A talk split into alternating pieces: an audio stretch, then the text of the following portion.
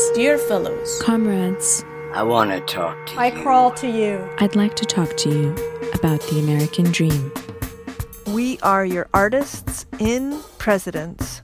Let's do this. Let's go.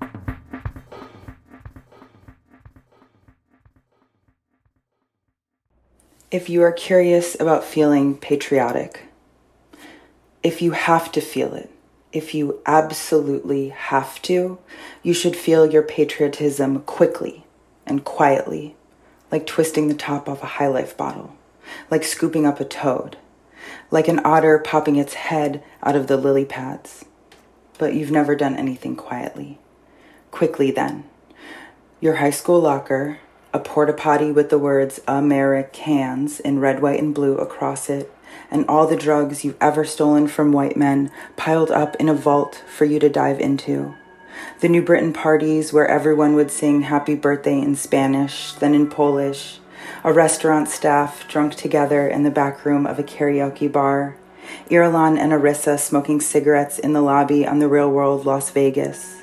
Eleanor Roosevelt fingering her pistol's license, Derek Jeter flipping upside down into the stands at Yankee Stadium, A Rod punched on a loop, two fat pugs curled up on a cheetah print couch, the western beef appearing in the distance, the road you run down every morning named after the family that owned the last slave in your town, the pre scheduled sprinklers at your father's apartment complex on at full blast in a rainstorm. The eight months after you quit antidepressants when you only dreamt upside down, the sun setting across the front room of a home where a family is finally learning how to love each other. The summer at the diner, you had all your regulars' breakfasts memorized over easy, bacon, rye toast.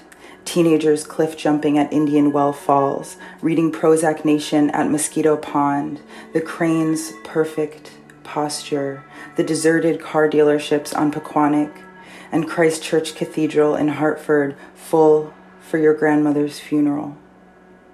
You smoke your first cigarette on a class trip to Six Flags where you refuse to ride any rides for fear of puking in front of the boy you have a crush on.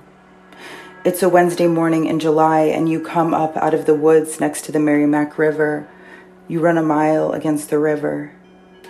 You wake up in a bunk bed on the Lower East Side and walk across the Williamsburg Bridge before 8. There are so many smells in the Yankee Candle outlet, it makes you feel sick. You laugh and dance in circles in the Heaven Room at the Billy Graham Museum. The sign welcoming you to the $25 Nixon Library asks, Was he a warmonger? You cut the line for jackets at the No Name Show, and when someone complains, you yell, I know you all said the N word tonight and grab your jacket first. In the next town over, there is an entire museum dedicated to mustard. You are a long way from home, but you swear you hear someone talking about your hometown. You shut your eyes, reach into your father's fridge, and pull out a pint of night crawlers. Your grandmother's maiden name was Turner. The Turners you came from come from Courtland, Virginia, which is where the Turners Nat Turner came from, came from. It's where your father was born, but you don't like to think about his childhood too much.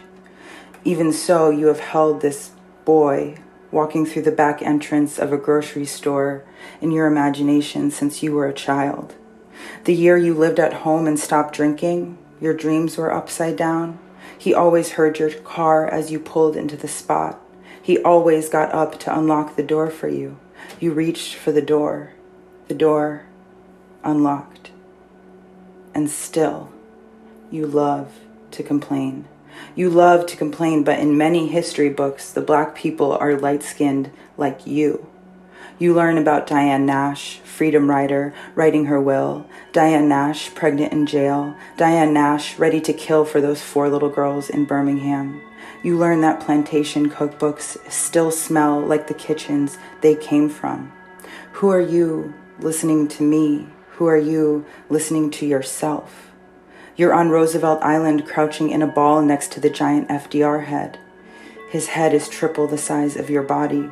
You're too close to him, and the security guards yell. You're on a hill in a cemetery in Wisconsin at the grave of one of Sally Hemings' sons.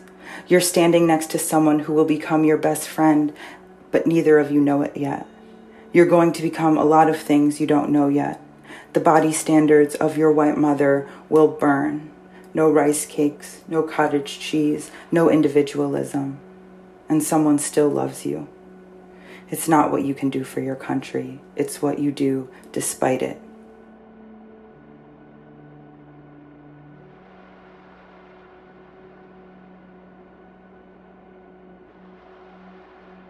Hi, I'm Sasha Debevec McKenney, and I'm a poet.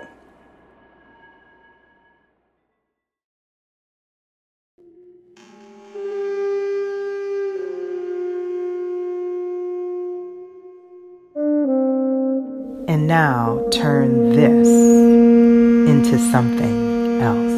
We live on through our descendants. Let us begin again, my Americans. Thank you, Thank you for tuning in. and good luck.